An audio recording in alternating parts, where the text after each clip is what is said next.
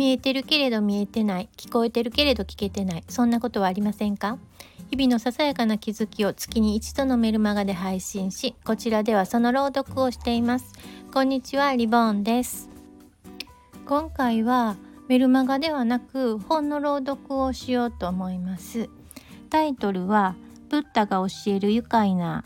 生き方という本です。えー、っと藤田一生さんっていうあのお坊さん、曹洞宗のお坊さんが書かれたものなんですが、この方ものすごく有名で、私あの YouTube ではねあのよく見てたんですけど、本は初めてです。よん章に分かれている本で、いっ章がブッダの学びとは、に章が学ぶことは変わること、さん章が頑張らない座禅、よん章が愉快に生きるためのヒントで、今から読むのはよん章の愉快に生きるヒン愉快に生きるためのヒントの中の受けたもうっていうね、込み出しの部分です。ちょっと読んでみますので、えーと、ちょっと感想は最後にお伝えしようかなと思います。まずは聞いてください。どうぞ。私はさんねんまえ、出羽三山で山伏修行を行いました。羽黒山伏である星野文弘先達に導かれて、にはくみっかで羽黒山、月山、湯戸の山というみっつの山に登るのですが、その間死後は一切禁止です。唯一発することを許される言葉が受けたもうでした。次に何をするかはあらかじめ知らされません。直前に星野先達がこれから何をするのかを大きな声で指示し、私たちはただ一言、受けたもうと応じるだけです。早朝、前日の疲れで布団の中にいたくても、起床と言われたら受けたもうと言って起き出します。腰を下ろして小休止しているとき、出立と言われたら足が痛くても受けたもうと立ち上がって歩き出します。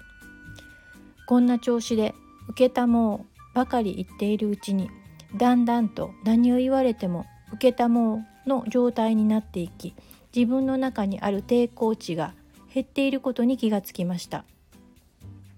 そうなってくると、目に入ってくる光景も、周りから聞こえてくる音も、肌に触れてくる風も、漂ってくる木や草の匂いも、足が踏みしめる大地の感触も、そのまますっとダイレクトに迎え入れている自分がいるのです。心身ともにかなりきつい山伏修行でしたが、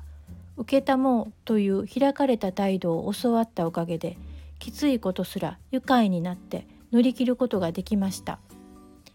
逃げ腰でいやいやながら修行をしていたら、とても持たなかったでしょう。先日した野口春親さんは、よく寒いからお使いは嫌だとべそをかいている子供でも、雪合戦なら喜んで寒風の中へ出て行って遊ぶという例を引いて、やる気のあるなしが大きな問題だという話をしています。勉強にしても、仕事にしても、修行にしても、そして人生にしても、この受けたもうという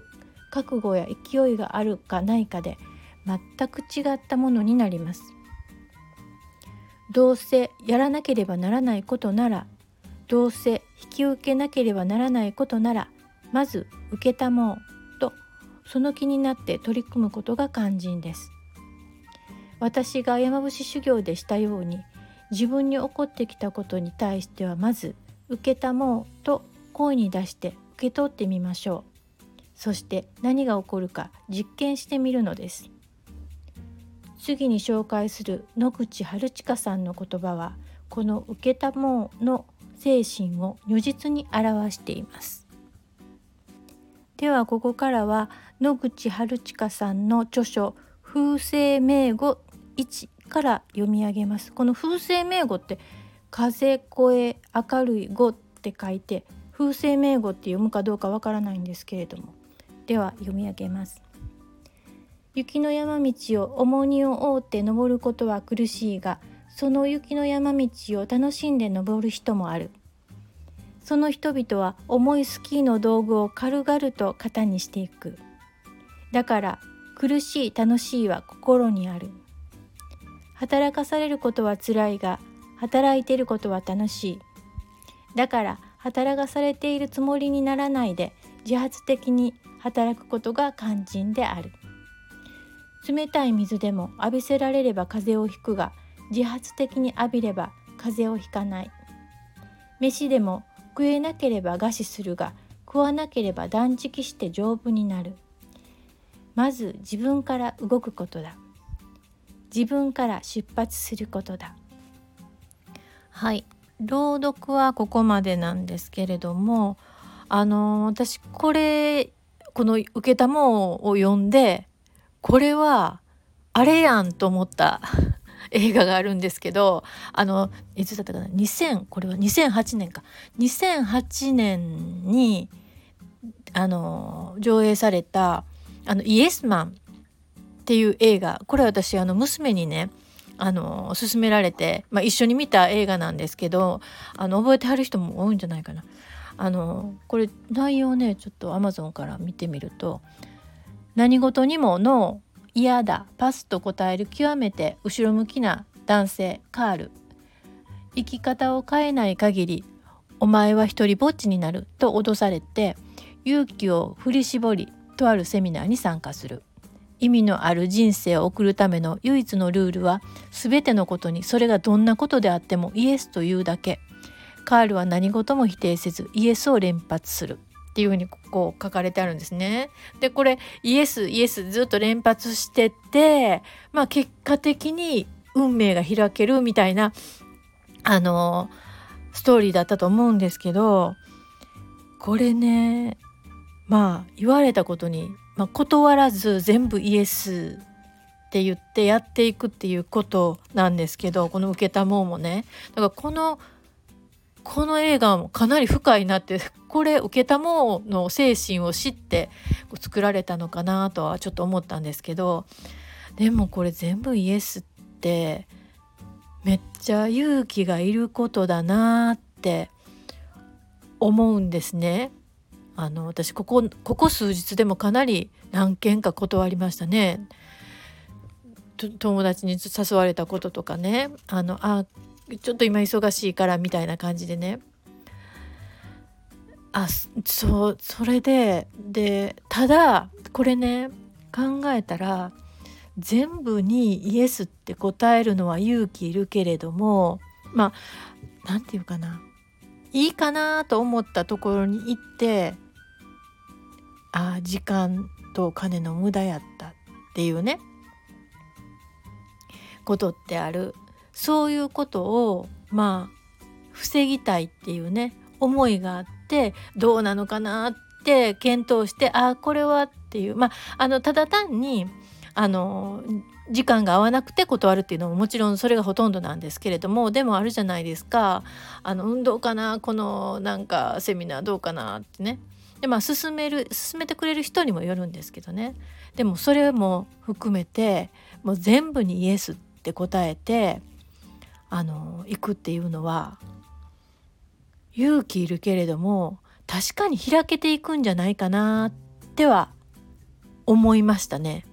っていうのはどうしようかなって迷ってるところに行って、いやこんな人と会うと思わなかったわ、すごいいい出会いだったわっていうことを私今までに何度もあったからね。だからその裏側でまあ行けなかったり、まあ断ったりして、まあ、参加しなかったことで出会わなかった出会えなかった人って多分たくさんいると思うんですね。だからまあ、勇気があるというか、勇気があったら、まあ、これ、うん、そういうことを ど, どっちにしようかなって迷ってること自体、この受けたも精神を、うん、できないっていうことなのかなと思いながらちょっとねあの読んでました。それと、えっと、野口春近さんの本から抜粋されたところでね、あのそうだなと思ったのが、冷たい水でも浴びせられれば風邪をひくが、自発的に浴びれば風邪をひかない。飯でも食えなければ餓死するが、食わなければ断食して丈夫になる。いや確かにそうだなって、そうですよね、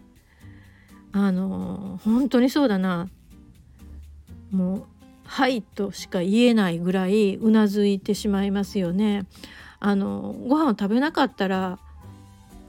餓死するけれども、今ね、あのなんて言うんですか、あの断食ねあるじゃないですか。で腸をきれいにしていいとかっていうね、あのあるぐらいだから食べることがいいっていうわけでもないんですよね。そう考えると物は思いようで、まあ自分がどんな風に思いながらそれに取り組むかで結果は変わってくるっていうことなんだなっていう風に思いましたね。でここ一番最後に、まず自分から動くことだ、自分から出発することだって書かれてあるんですね。